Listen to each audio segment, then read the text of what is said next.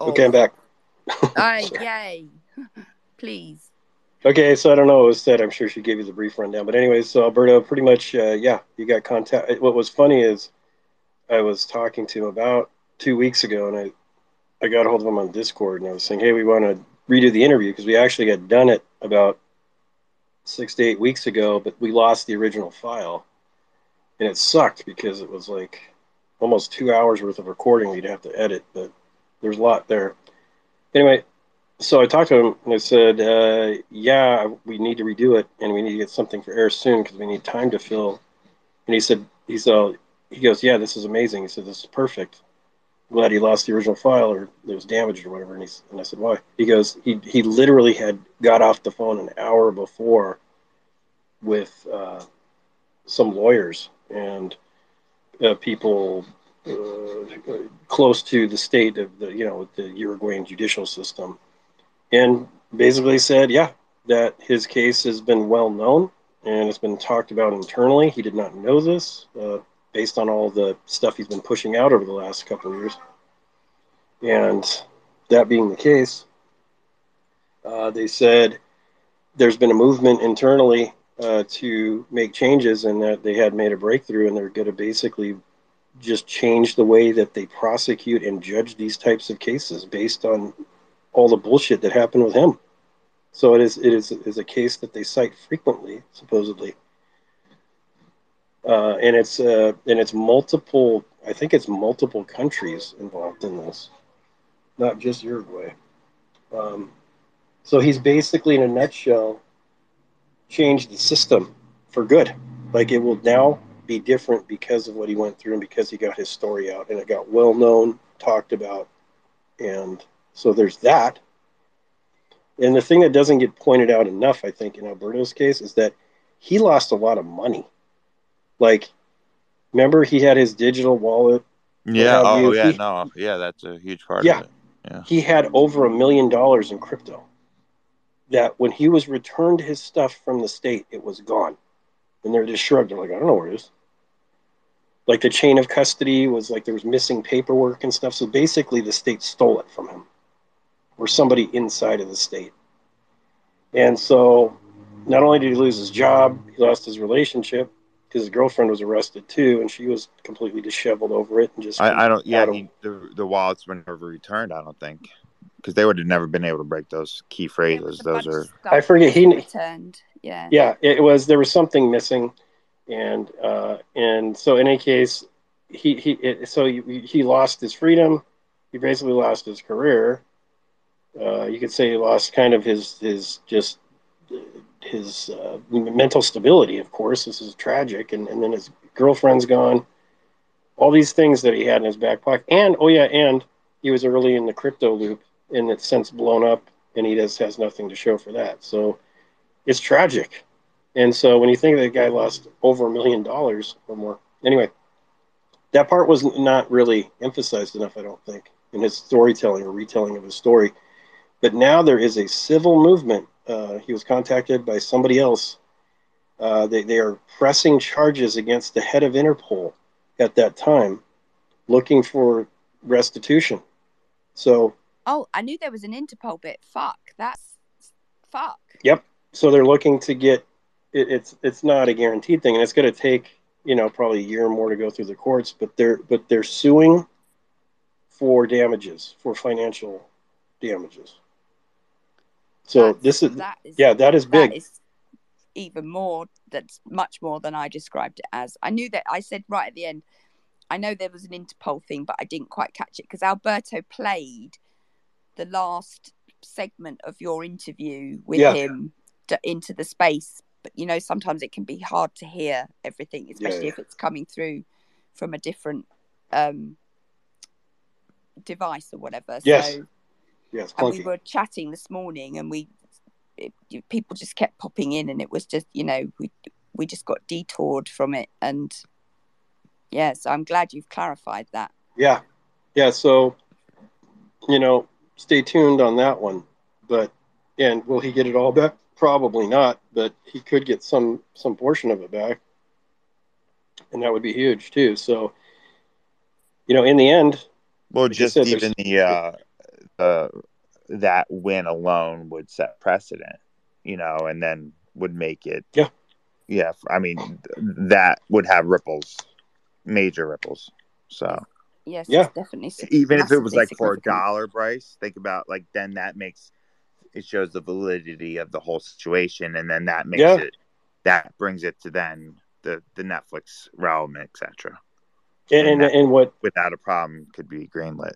I and believe. what Asia Adi, said that was that I didn't think about in the time that was perfect was she's saying you know Alberto could be in like legal textbooks going forward. This case probably will be. And uh, Yeah. and and as he said, Versus, so uh, uh, well, who knows exactly? well, as he said so kind of poignantly, it was. He said when he exited prison, he was just an ex-convict with a cell phone, and that's where he started. And that the the value is that anybody through his story, you know, this is again, this is the compelling part, is that like if if you have a if you have if you've been wronged, and you are patient and and voice what happened to you through the through the proper channels or anyway, he was anybody that would listen to him, that there is a chance you can change the system. One person can. And to be honest, and I told him in the interview, I said I didn't I didn't see this coming. Like, because it's so low percentage. Because he's basically fighting the government.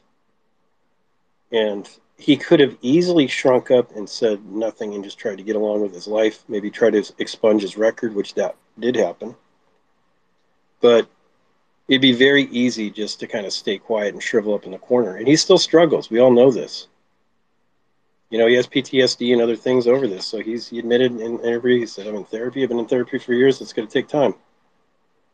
But yeah, I, I just think if if he can get some kind of reasonable restitution here, and all these other changes stick in the system, that is a great story to be told.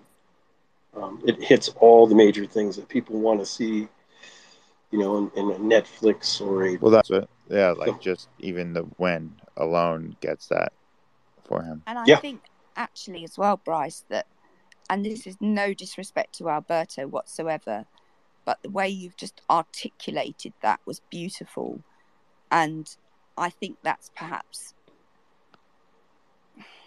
you know, he has this very emotional when he does you know, you know, he he doesn't he gets all funny, oh somebody else will tell you Yeah. blah blah blah blah, you know, in in the in the space and that and, but when he Mhm. does get down to it, yes, he can tell his story beautifully but the way you just articulated that i think it, it's a real benefit to have somebody like yourself just Oh, thank you. it and in I a did and I did that. yeah no it's Thank you. i'm just complimenting you yeah Um, just- between thee and me, I think he really enjoys people talking about his story. well of course he does i mean well yeah Well, it's important. Yeah, it's important, right? it I is mm. important absolutely but i just it's it's helpful sometimes and and this is that you hear you hear his story from a from other people's voices in not his story but like what bryce just described and told us what happened see if and it's Alberto- recorded as well. it's the so impact yeah that. actually that's good i'd really like to have I Monetize that.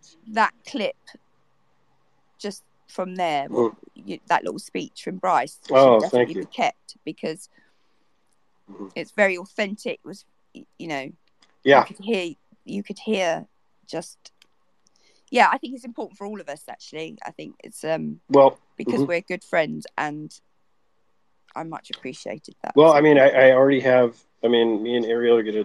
The, the radio had already happened. Now the podcast edit need there needs no to i be meant some that adjustment. bit in the space just a minute ago actually No, no, no. What I what I was saying is that the, the that we're going to uh, modify the uh, podcast edit, and I might we we talked about adding a new intro and an outro, so that might something like that might be part of the outro. And what I did during the interview too, to your point, was that Alberto does have a compelling story, but English is not his first language, and when he gets rolling, it, it's hard to keep. You know, he he goes he's very verbose. So to kind of keep him contained, stay on the key points of the story and things like that, it was a challenge. And then further is what I would do is about every I don't know, five minutes or so, I would just reset and say, okay, so what you're telling me is, okay, Interpol showed up and blah blah blah, because you know he keeps going on and on and on and on and on, and he kind of goes down these tangents, and because he's got a lot of detail, right? So I, I try to sum it up in my words and ask him, did I get that correct? And he said yes. So we did it kind of in chunks, you know. Yeah. Well, there's No, that think one interview brilliant. on YouTube. That's the one that really summed it up for me well. And then I mean, I'm, I'll wait. I can't wait to hear it. What, uh, Yeah, yeah. you- is you is yours officially aired, Bryce? Yes. Yeah, it went out. It, it aired on Thursday morning, and it was. Uh, they got callbacks at the radio station. Can I pull Yeah. that? Is that like? Uh, yeah, it, it, it's in. Yeah, Asiya it's on the sent me archive. link, actually. Yeah, just look you. up WPKN archives, Okay, cool. and then yeah, Google search that, and it should take you to the spot on their website. It's a little clunky, you know. It's it's community radio. Yeah, their yeah. website isn't. But uh, yeah, if you look at Thursday at two uh, the two thirty a.m. slot, so it's the overnight. But two thirty a.m. on Thursday, you'll see uh, Radio Uninvited, and it's a three and a half hour segment. And he's if you just scrub forward because you can on that archive, scrub forward to uh, an hour into the show. He's he's he takes over or thirty minutes in. The first thirty minutes is a different interview that Bob Johnson did, and then at the top of the hour, it's Alberto for a full hour too. So we usually only do thirty minute segments. So we, we Okay. had we had so much material with them, and we told Bob it's like this has to be an hour. Like really, we could talk to him for hours. You know. Uh, so anyway, yeah. So it's good. So but I'll have it up on the podcast too, uh, probably in the next couple days. So if you don't you don't like the archive for whatever reason, it'll be on the podcast. Cool. Yeah, it was, it was yeah,